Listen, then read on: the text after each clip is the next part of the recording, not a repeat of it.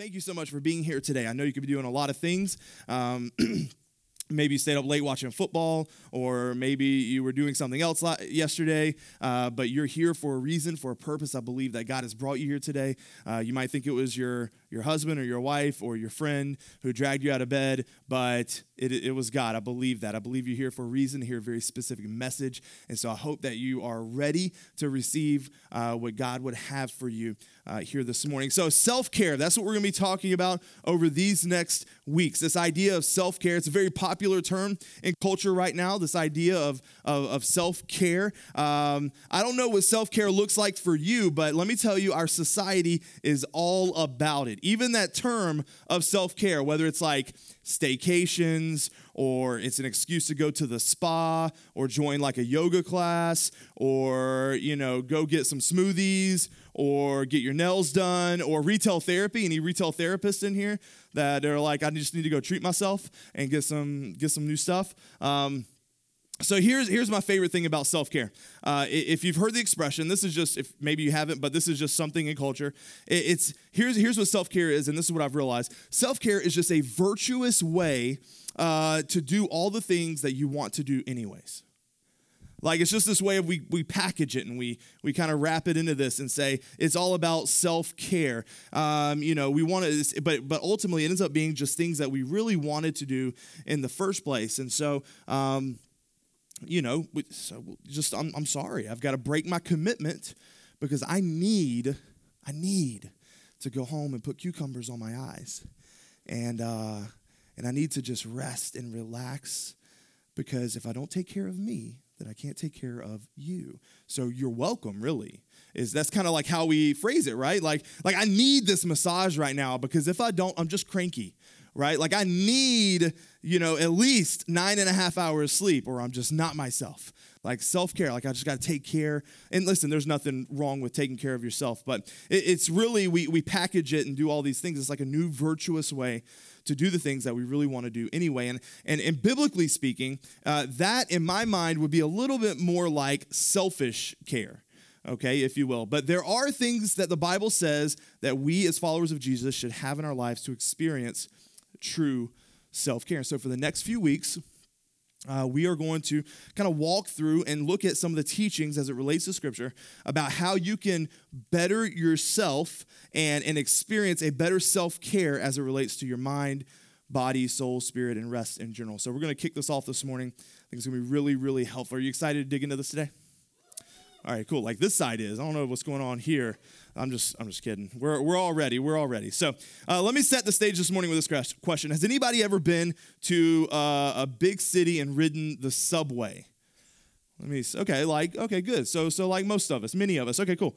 So so many of us, New York, uh, D.C., Atlanta, they all have solid public transportation. Uh, but sometimes, if you're not careful, you can end up on the wrong side of the tracks, and you might end up taking the wrong train going the wrong direction. Has anybody ever done that before? Excellent. Okay, so I'm in good company. I've been there, I've done that. Uh, you accidentally go south when you meant to go north. You take the gold line when you're actually looking for the red line. When you were actually looking for the gold line, but the gold line's actually broken, and so you have to. You were supposed to. So it's it's a mess. Like we've so we've all been there. We've done that. So what do you do in that situ in that situation? You're like, well, if, if you're if you're on the wrong train, you realize you're on the wrong train. You've got to get off the train, right? Like you gotta you gotta wait for the next stop. You gotta get off and you gotta transfer and you gotta move on to the to the right spot. Because if you're on the wrong train, and, and here's here's what I want to how does this line up with self-care? Was very similar to the idea that if you're on the wrong train, it's to take you to the wrong destination. So so it's like that with our thoughts as well. The thoughts you have are not just like one and done. Like like I had this thought and now it's over. Like if you allow that thought to stay in your mind and and if you and, and if you continue with that thought it will invite other thoughts like it in and it will lead you toward a destination. We even have a term for this. What's it called? Train of thought. A little delay there. It's okay Train of thought. So that's that's the title. If you're taking notes and you want to write something down, that's the title of the message. To train. Our thoughts are not just like individual one-off thoughts. They're a train of thoughts. Um, and, and I really think that that almost unlike anything else in your life, um, what you think about in your mind is going to impact the person you become.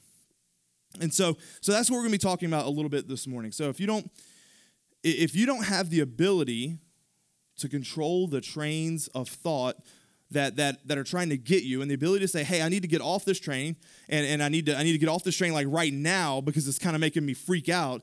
It's kind of making me think things that i shouldn't be thinking uh, then and i need to get on like that train over there because that's a good train then you're going to live a life where you're no longer in control. And and we're going to talk this morning about what it looks like to control the mind. So so really today is all about self-care of the mind. And so that's kind of where we're where we're going over these next moments and you guys know this to be true, the mind it can be so powerful, right? Like it can just lead you. Like it can just go. All of a sudden, one thought leads to another that leads to another, and you've jumped on this train and you're heading toward a destination that you don't even want to be at. So, what do I what do I mean by that? Maybe you're not sure what I mean by that. Here's some examples that I just jotted down. Maybe you can relate to these. Uh, here, here's one. I call this one the uh, step on the WebMD train. all of a sudden you have like a sore back and you're like, man, what could this possibly be? And so you go on to WebMD and you put in your your information and you put in your, you know, you're the you're the guy blob, not the girl blob. So you put in you're the guy blob, and you've got this. You point to the pl- spot that's like ailing you. So you point to the back, and you put all your stuff in, and and it comes up, and and, and you start reading through the list, and it's like okay, it could be appendicitis rupture, it could be uh, a kidney failure, it could be cancer. Like every, uh, cancer's like just the it's on all of them. So sore throat cancer, like back hurts cancer, and so you've got that. It's all in there, and you're like, oh man, that's not good. And all of a sudden, you're scheduling doctor's appointments because I need to go see a doctor because I think think my kidneys are failing and things are happening and I have cancer, back cancer. I don't even know if that's a thing, but I think I have back cancer. And that's how it happens. Our train, the train just goes. Our minds are, are powerful. We start doing that. Or maybe it's with your boss.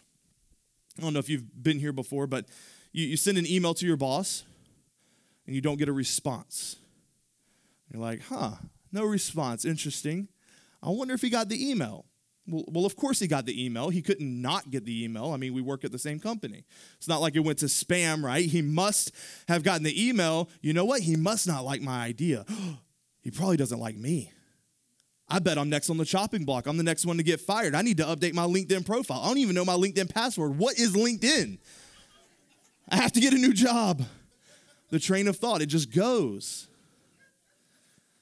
And all of a sudden, from one thought, and it's probably irrational, usually it's irrational, the boss is just like, oh, I was like out of town yesterday, right? It's like you lose your mind because you follow this train of thought. You start moving toward that train of thought. And, and, and it can happen in little ways and it can happen in big ways, regardless. If you and I cannot learn the ability to get off of that train and onto the right train, then you and I are going to not only not have control of our thoughts, then we will not have control of the life that we're going to live. So, so for the most part, and I say this understanding right at the beginning that there are exceptions to this rule, but for the most part, your thoughts are in your control. And we're going to talk for the next you know 20 30 minutes or so about how you can step off that thought train we want to talk about what self care looks like in regard to the mind and how you can win the battle of the mind. So, we're going to look at three principles. Uh, we're going to look at three different things that if you want to win the battle for your mind, you, these have to be a part of the way you think. And so, the, the first truth comes from 2 Corinthians 10. Uh, the letter to the Corinthians was written by the Apostle Paul formerly known as Saul. Uh, he wrote this book to the Corinthian church and he lays out some of the things that they should do as it relates to thinking. And here's what he says. We're going to start in verse 3. Uh, For though we walk in the flesh, we are not waging war according to the flesh. Other translations say world. They just take that flesh out and they put in the word world. So, so let me just read it that way for a second. So, for though we walk in the world, we are not waging war against uh, uh, waging war according to the world. For the weapons of our warfare are not of the flesh or the world, but have divine power to destroy strongholds. The same word there for strongholds is the same word that's translated into the, the word prisons. All right, so the things we fight with, and and and and he's really talking about the truth, have the power uh, to unlock people from prison. So truth has the power to unlock people from from strongholds, from prison, and the prison from the prisons. Their decisions uh, have the decisions that they've made. The prisons can find themselves like creating. They can create their prisons in their own minds. And that's the power that we have in Christ. Anything, any train that we go on, any prison that we create in our own mind, anything that our thoughts can do, the power of the truth can break that open. Divine power to destroy those strongholds. It says this in verse 5 We destroy arguments and every lofty opinion uh, raised against the knowledge of God and take every thought captive. Other, other words for that, like if we were to just kind of expound on that idea of captive, arrest, capture. So we, we capture every thought. We, we arrest every thought. We take control of it. It's the same word in the Greek translated there for, for arrest. Uh, uh, we take every thought captive to obey Christ. Paul says that as followers of Jesus, as it relates to the thoughts you have, you are to take every thought captive. You are to arrest it and make sure that it is in line with what God says, with what is true and you use the truth to combat the lies that the enemy feeds you. We talked about the enemy just this last series. We talked about how he comes only to steal, kill, and destroy. He is the father of lies, and he's going to send all these lies your way. And so you use the truth to combat the lies. The way you fight the battle of the mind involves taking captive the thoughts that you have and aligning them to the truth and getting rid of any toxic thoughts that, that are going on. And if you want to experience like freedom and really win the battle of your mind, you have to. Here's the first point if you're taking notes notes remove toxic thinking. You have to remove toxic thinking, you have to get rid of it. I think all of us came into this theater this morning and have had thoughts fill our minds that are toxic. I think we've all been there, maybe we are there. They're not in line with God's word, and, and you have to capture or arrest those thoughts. Here's the thing thoughts like that are going to pop up, like it's going to happen. They're, they're negative thoughts, anxious thoughts, lustful thoughts, all different kind of, of, of thoughts. And, and God would say that those things are going to pop into your head, but it's your choice over whether you will dwell on them. As a believer in Christ, you grab those thoughts and you say, basically, like, I'm choosing not to dwell on you we remove the toxic thoughts. Basically, we, we audit our minds and we evaluate as we as we think about what we're thinking about. Hey, what is that thought? Is that from God? Is this what He would want me to be thinking about right now? And anything that's not, I'm going to remove that from my mind. So I want to talk about what those things are, but also realize that sometimes those thoughts are hidden. They're not quite as obvious. Uh, last year, I had the privilege to go to the Masters uh, for, well, not exactly the Masters. It was like the day before the Masters. So it was like, went to the practice rounds and the par three tournament, but it was still incredible. And, and, I, and I read up before I went on all the best practices, all the, like I went to Reddit and like Google and whatever, all the best practices of what to do at the Masters and, and, and, and what you, you have to do when you go there. And, and so I, I discovered that cigars are welcome at the Masters. And, and so I excitedly, uh, the day of, you know, packed my cigars and we took off for Augusta National. We get there, we walk like three miles in the mud to get to the entrance uh, through the parking lot. And, um, and, and, we start the process of going through the security checkpoint. And so when it was my turn, I emptied my pockets as one does. I dumped everything out and, and I carefully set down my cigars that I brought to share with the whole group. And, and we walked through with no problem. But my basket of stuff, like everything that I dumped out of my pockets, my basket of stuff set off the metal detector. Oh, no worries. You know, he, he brings me the stuff. No worries. It's just my cigar cutter. It's not a big deal. Only they said I couldn't bring the cigar cutter in. Cigars, fine. Big torch lighter, fine. Tiny little cutter, no go. Right? Because they basically said, like, that's considered a knife. It has a blade on it, so it's considered to be a knife. And so I had to open and cut all four cigars and then toss the cigar cutter in the trash before going in. It was a situation where Augusta National Security said there are many things that can come in, but there are certain items that we're not allowing to come in here, whether they're hazardous or toxic or dangerous, like knives and guns or, or, things like that. We can't allow that in. The Apostle Paul says when it comes to your mind, you have to be the security checkpoint. You have to be the one to, to not allow knives or negative thoughts or things that are not from God, things that are not biblical, things that are not true to come into your mind. You have to stop those at the beginning. And as soon as you identify those things, you're saying, I'm not going to dwell on these things. You, you locate it, you know what it is. I'm not going to. Here, here's why this matters for you. So many of the knives that you and I allow into our minds are a little bit like those hidden cigar cutters or, or, or pocket knives that you didn't realize were there when you're going through TSA. I've also been there. It's, it's kind of like that, like like these these things that you didn't even realize were there. In other words, uh, when you go through security, rarely is someone caught and they're like, "Oh wow, I forgot I had that bomb on me." Like that's just not the way it works. You're like, "Oh my goodness, I forgot I had that little pocket knife in the bottom of my bag." And sure, throw it away. I'm good to go. Like that's usually the way it works. And in the same way, there are toxic thoughts that you think every day that seem harmless. You may not even realize that you're doing it because it's so natural. And there are things that Paul would say, hey, friend, that, that's a knife, and you need to confiscate it and you need to remove it from your thinking. Okay, you, you, you, you can't, I've realized this over the years, and maybe you've realized this too. You can't always, you can't choose, all right, you can't choose all the different thoughts that are gonna pop up in your head from time to time but you can choose what you're going to dwell on.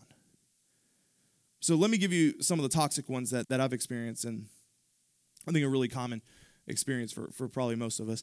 Has anyone ever found themselves not believing the best about someone? It's a toxic thought. When I'm going like, like, oh my gosh, I can't believe they did that. They always do that. They're just kind of a bad apple. That's the type of person they just are. It's a toxic thought. Paul would say that's a knife. And you've got to remove that from your thinking. You have to choose to believe the best. When you can't, you expose it and say, I can't believe the best right now, and you remove the toxic thought. So here, here's another one. Let me help you out, church. Have you uh, found yourself obsessing over why you didn't get invited on, on that trip or obsessing over you weren't, why you weren't invited to like a dinner or something? It's a toxic thought. Paul, Paul would say, remove it. Another one that could be common. Have you ever found yourself living in, in, in, a, uh, in what I would say is the, the what if mentality? Which, which is really just fear, if you really like boil it down. The, the what if mentality, it's like, oh my goodness, what if I never get married? What if my mom just doesn't recover? What if I lose my job? You're trapped on that that, that train of thought. That's toxic thoughts, toxic thinking. And so you have to identify it, remove it, and say, I'm not going to dwell on that. This will not control me. I am taking control today over the thoughts I have. I wonder, is this helping somebody today? Are you kind of resonating with what we're talking about? Okay. I just want to make sure it's helping at least one person. That's cool. Uh, another one, dwelling on your appearance or, or, or really wishing like you, you like look like somebody else. Like, when you're in the mirror, it's never that blatant, like, oh, bleh, it's you. Like that's not how we look in the mirror. It's not quite like that, but but it's just this like looming thought of, God, I just really don't like who I am. This toxic thinking. You have to remove it. Here it is, church. You're either going to take your thoughts captive, like he says here, or your thoughts are going to take you captive. I mean, that's really the long and short of it. You're either going to take your thoughts captive or your thoughts are going to take you captive. And, and here's the thing no matter how hard I try to convince you, many of you today will not even believe me. All right? You can control the thoughts that you have. I, I truly believe that with the power of, of, of Christ, you can control the thoughts you dwell on. The world around us says you can't control it, and you're not in the driver's seat as it relates to, to, to what you think about. But I believe that the Word of God says, outside of very specific medically diagnoses, you can control what you think about. Paul just said it. We have to take every thought captive. It's in the Word of God. It's doable, it's possible. I think somebody needs to hear this today because you've been allowing your thought train to run wild. L- listen to me, church. You can decide here and today my thoughts will not take me captive. I am, I am choosing and saying, I will not be owned by this. All right, we're going to talk a little more about, about what those things are and how we can experience taking control back from our thoughts. But let me just do this before we move on. Let's just audit uh, a little bit more of the thoughts that we have. Like, let's just audit this for a second. For all of us in this theater today, your thoughts, uh, you, you have these thoughts every single day that are shaping the person that you're becoming. They're, they're shaping you into who you are. They're taking you to a destination, right? We said that at the very beginning. They're taking you on a destination. You're getting on a train. So let's just think uh, about the last 24 hours. I want you just to get in that mindset for just a second. Reminisce back on the last 24 hours. I wrote out three categories or scenarios uh, as it relates to the thoughts that you've had in the last 24 hours. So here's a question for you. Were the thoughts that you had in the last 24 hours, were they uh, more worried thoughts or peaceful thoughts? I'll give you a second to process. Were they more worried thoughts or peaceful thoughts? Just in the last day. Were the thoughts of the last 24 hours, were they more negative or positive?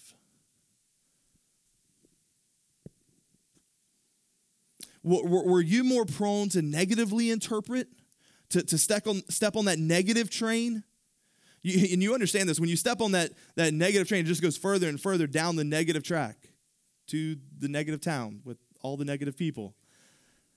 It just gets worse and worse. It, it just builds and, and builds and builds. Were the thoughts over the last 24 hours more worldly or eternal?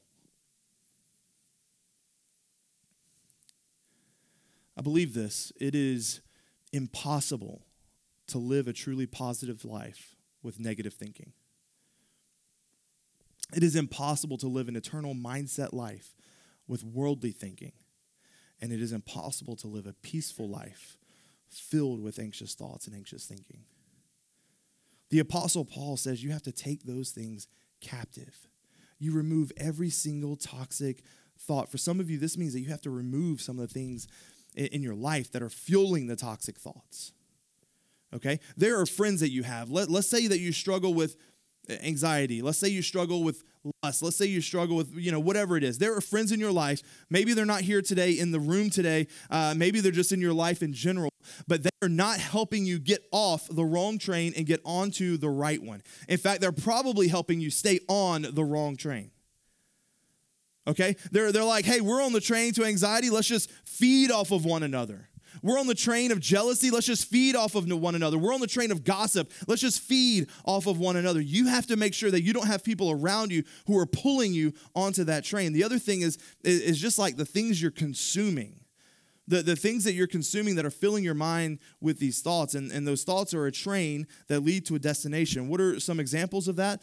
Uh, there's so many. Like i mean we could talk about pornography. If you fill your mind with lustful thoughts then then it, it, lustful desires and acting out on those things that's going to be the destination that you're heading to of, of being unable to experience what God's desire and plan for sexuality really is. If you fill your mind, there's so many like different things, and, and some of them are not even that blatant. Some of you might need to get off like social media. Because every time you get on there, you're filled with thoughts about how much you don't have and how much someone else does have. You start reading into it. I can't believe that she posted this and said this and did this and he went there and you're insecure about what you look like because she always posts these pictures in great outfits and he's always like at the gym like every single picture he's at the gym. You know, how's he have time for the gym so much?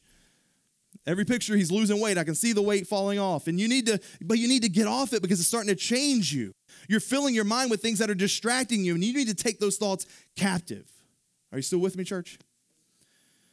Paul says in order to experience and win the battle in your mind, it has to include removing all of the toxic thinking, all of the toxic thoughts. The second step he lays out in Philippians chapter 4. Uh, Paul writes the book of Philippians from a jail cell.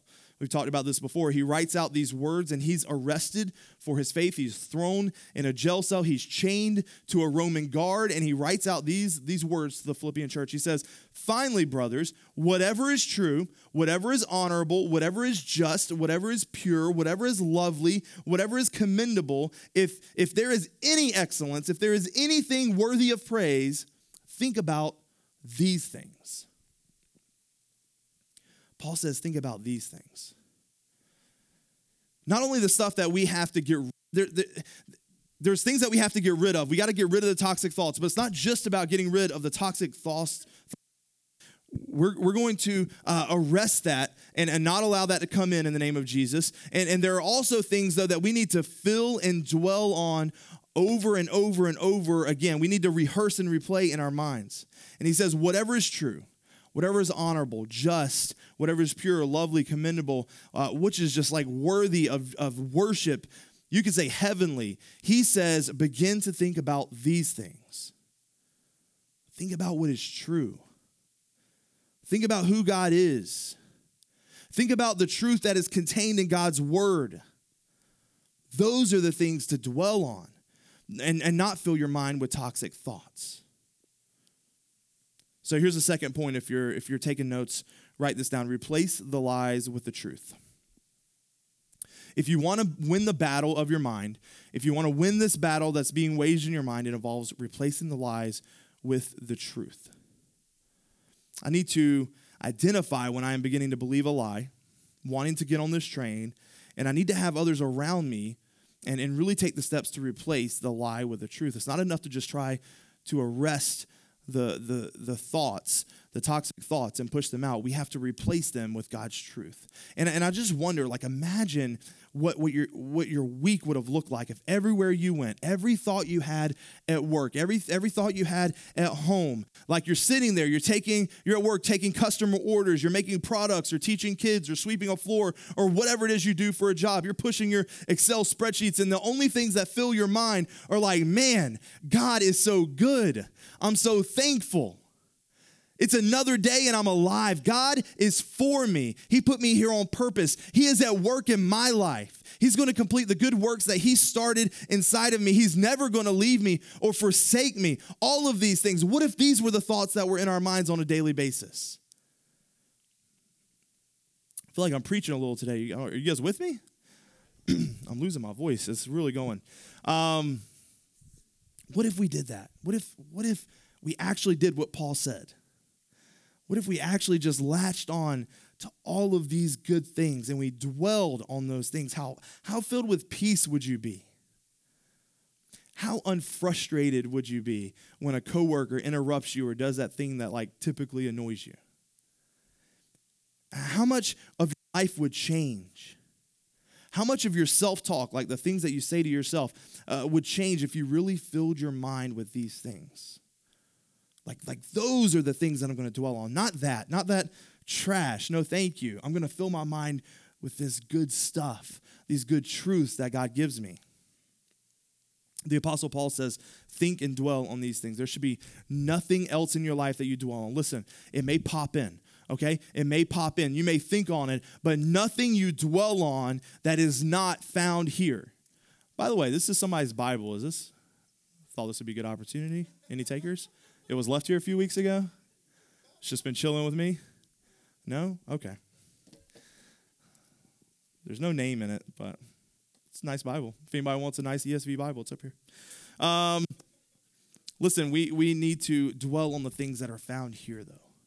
This is, this is the good stuff. If, if it's not found in God's word, then that's, if it's not the truth that we see from the word of God, then we need to push that out. I don't know what lies you're tempted to believe that, that you need to replace with truth today, but I can tell you that it is life changing when you realize that, that, that the, there's these toxic thoughts in your, in your head and you need to make a shift. You need to make a change.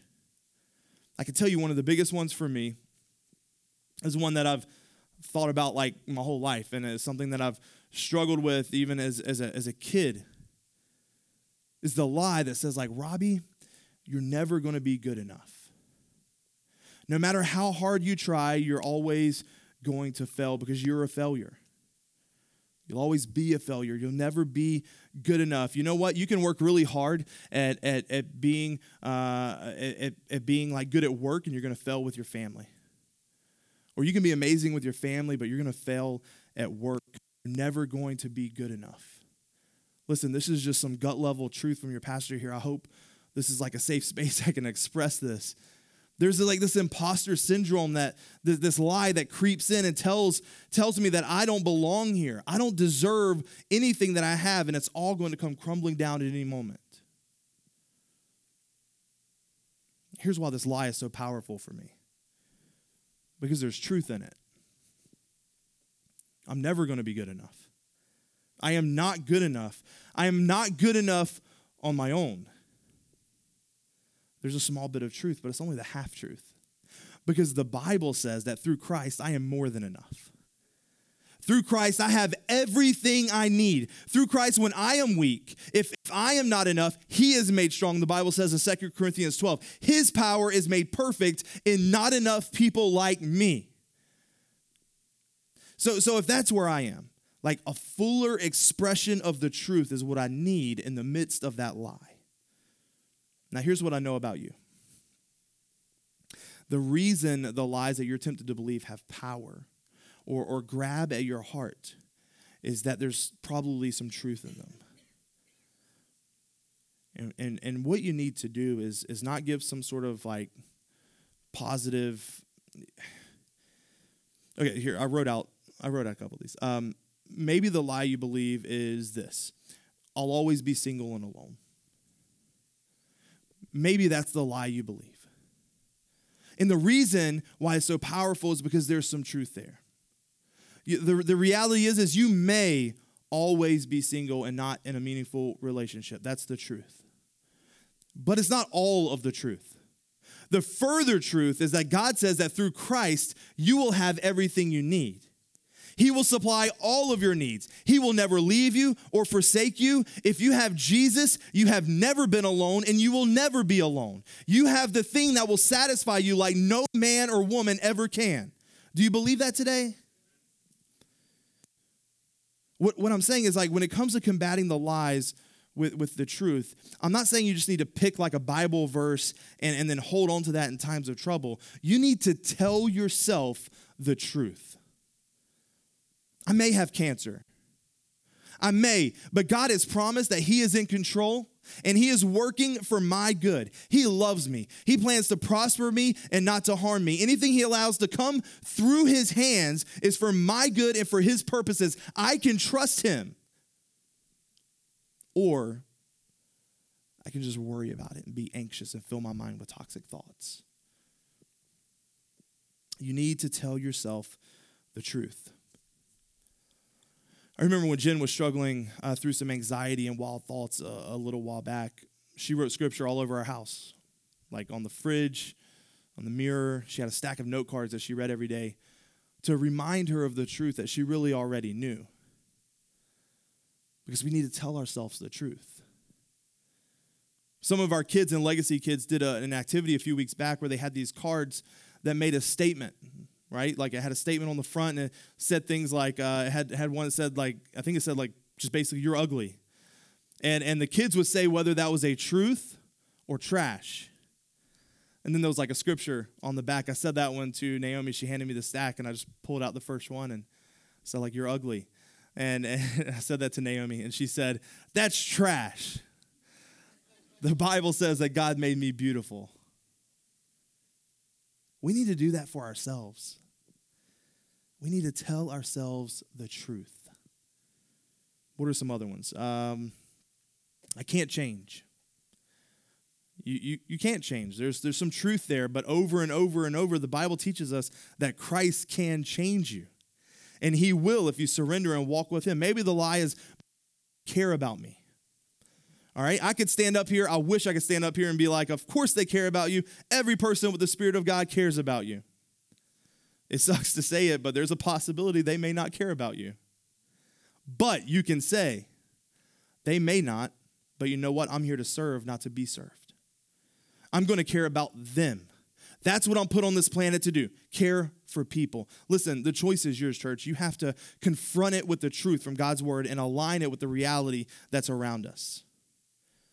Maybe the lie that you're believing is that your value is in how you look, where you work, and what you earn. I know a lot of us can struggle with that one. I've struggled with that before. And here's, here's the truth your value is in where you work, how much you earn, and what you look like to the world. Let me say it another way to people whose opinions don't matter, to people whose opinions won't last. Then, then, it, then it matters and, and, and it's important. But your worth, in the truest sense, has already been defined by the God of the universe, saying that I find you so valuable that I give my own life for you. That's how much you're worth. Come on, somebody. It, it, has nothing to do with how you look, how much you earn, or where you work. The truth, the truth is not like, it's not to say that no, stuff doesn't matter. It matters a lot to worldly people who don't know Jesus. And, and every day you're gonna be bombarded with people who are like, this is what matters in your life. This stuff, these things, what you look like, how much you make. And you're gonna, you're gonna have to hold on to the truth in those times. Because it matters to them. But am I gonna let it matter to me? Am I going to let it define who I am? Or am I going to let Jesus and what he did on the cross define who I am? That's the choice that you have to make. I don't know what lies you're tempted to believe. I don't know what the lies are in your life. I don't know what the strongholds that you have to have truth in order to combat and demolish them are. But you need to know the truth. And when you confront those things, you'll experience, I believe, a very real freedom. And I believe this. I believe that every one of us can experience winning the battle of the mind if we remove toxic thoughts and we replace the lies with the truth. And here's what's encouraging to me the more you embrace God's truth in the midst of a lie, the easier it becomes for your mind to run to that truth. Okay, I'm just talking about practice here. The more you practice, the better you get. All right, the more you, you shoot free throws, then you get that muscle memory and you're good at shooting free throws the more you embrace God's truth in the midst of a lie, the easier it becomes for your mind to then just run to that truth. In, in, in these moments where I'm tempted to get on the train of anxiety, it becomes easier to go, no, God is with me. He's for me. I can trust Him. He's in control. I've never had control. That's an illusion or a myth, to be perfectly honest. God loves me. I can have peace because everything is sifting through His hands and He is for me. The more I rehearse and ingrain that in my mind and believe that, the easier it becomes when I'm tempted to get on that anxiety train or whatever train it might be and instead run to the train of truth. The more you continue to renew your mind, combat the lies with the truth, the easier it becomes. This is listen, this is how like neuroscience, this the study of the brain, neuroscience. This is this is how your brain actually works. We're just aligning it with the word of God here this morning. In Romans 12, it says, when you renew your mind, it changes the way you think. You create neural pathways, if you will, that make it easier to run to that truth every single time the more you do it. It weakens the power of the lie. It makes it, your mind less likely to run to that. Science is saying this is how your mind works. All right, finally, here's the third idea as it relates to winning the battle in your mind. This also comes from Philippians 4, where he says this uh, Rejoice, have joy, be joyful in the Lord always. Again, I will say, rejoice. And I read this and I'm like, Are you saying that joy is a choice, Paul? Like, I can just choose to be joyful. Are you writing this from a beach somewhere, Paul? Toes in the sand, corona in your hand, right? No. He's writing it with, with an armed man chained to him in a prison cell. How can you write that, Paul? He doesn't say rejoice in the circumstances. He says in the Lord, always, in every circumstance, rejoice. The Apostle Paul would say that you have to choose joy. So here's the third one refocus with a right perspective. What do I mean by that? I mean with an eternal perspective. You can either choose to see the world around you with an earthly perspective and, and with today and with this is how it's always going to be, or with an eternal perspective. The Apostle Paul was able to choose joy because he maintained an eternal perspective.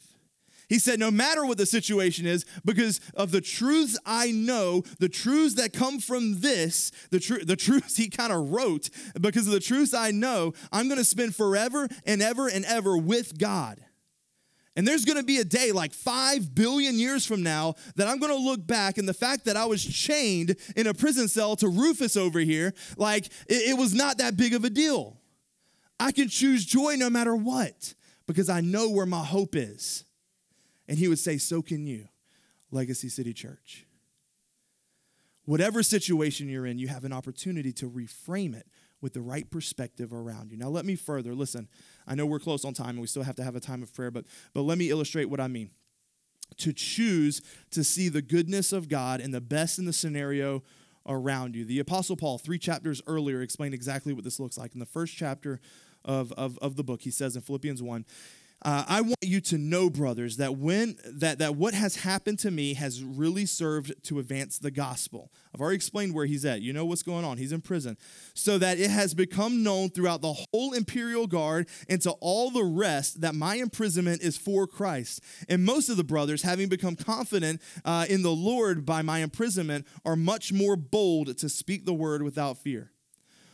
Here, Paul says, I am sitting here locked up next to Rufus. I'm in chains. I'm thrown away. Most people would be like, Where's God now? What are you doing, Lord? I'm so angry. This is terrible. You know what Paul says? He says, This is amazing. This is incredible. I have a chance where every eight hours I get a new guy. It's estimated that they would change the guard every eight hours. And so every eight hours I get a new guy. I have a captive audience. Literally, he's chained to me. He can't get away. I can preach the gospel to him all day long, tell him about Jesus. And now the entire imperial guard knows who Jesus is. That's what he says.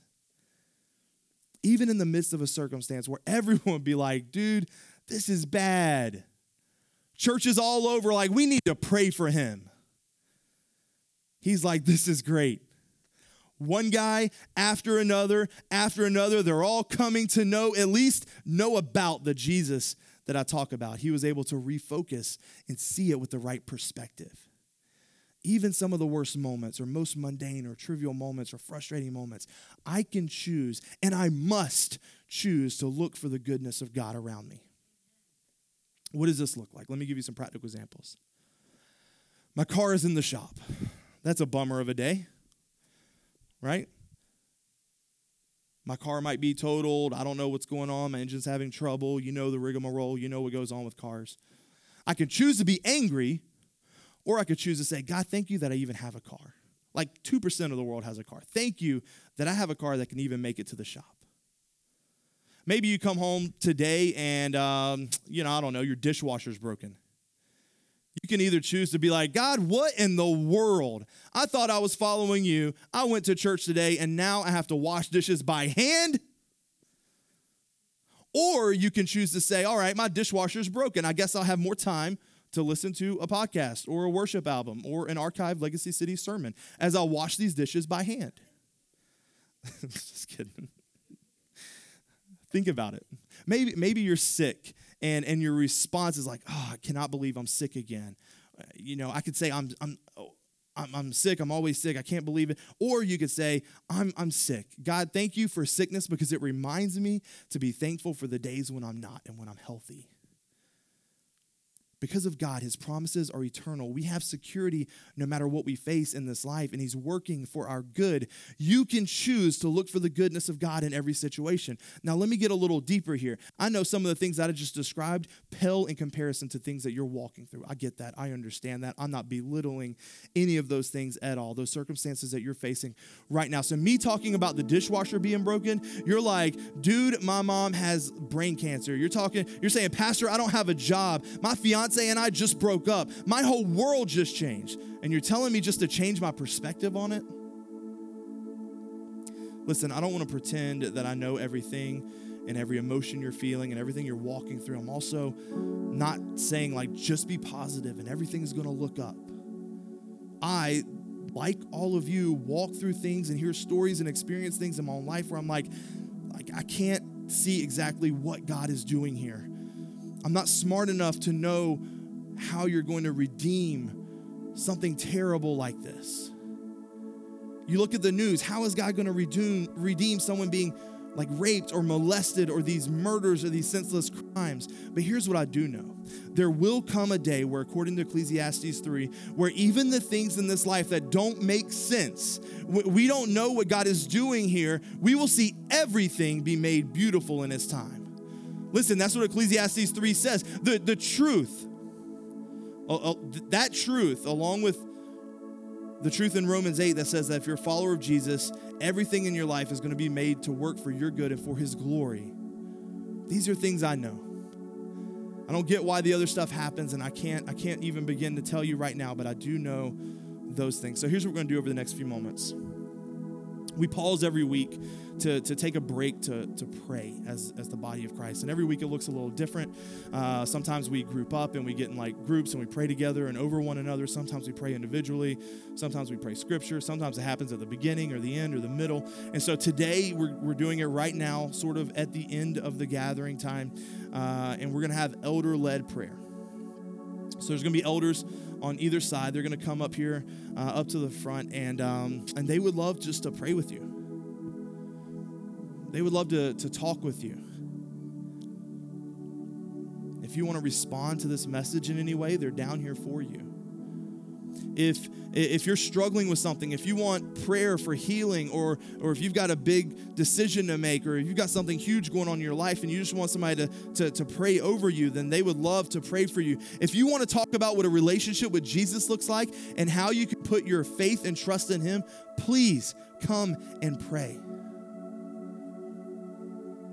In, in fact, um, uh, let me let me put this out there. There have been at least like five or six people over the, the last couple of weeks that have made a decision for Christ, and, and we would love to pray with you. We would love to celebrate with you and talk with you.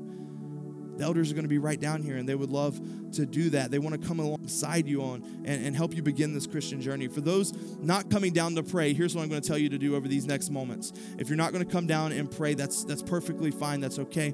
Um, but what I would love for you to do is to pray in your seats for God to move pray in your seats for God to move, for people to be saved, for chains to be broken, for burdens to be laid down, for lives to be made new. I would love for you just to pray for that even if you don't know the people's names as they come down, you don't know what they're praying for. They could be celebrating. They could be in the worst part of you know place in their life that they've ever been in. They could be praying for salvation. They could be praying for their kids. They could be praying for um, you know uh, a loose tooth. Whatever. We don't know what people are coming down to pray for, but you can still pray for them. There's also communion in the back, and we'd love for you to uh, to move toward that and take that if you so choose. So here we are. Uh, the elders are going to come. You guys come on down kind of split up on the sides, some of our elders, and uh, and we're just gonna give you a few moments to respond as as the Lord leads. If you want to come down and pray, come on down. Grab a friend uh, if you need to. Form a line if we have to. Um, let's let God work over these next moments. So you move as uh, you feel led to.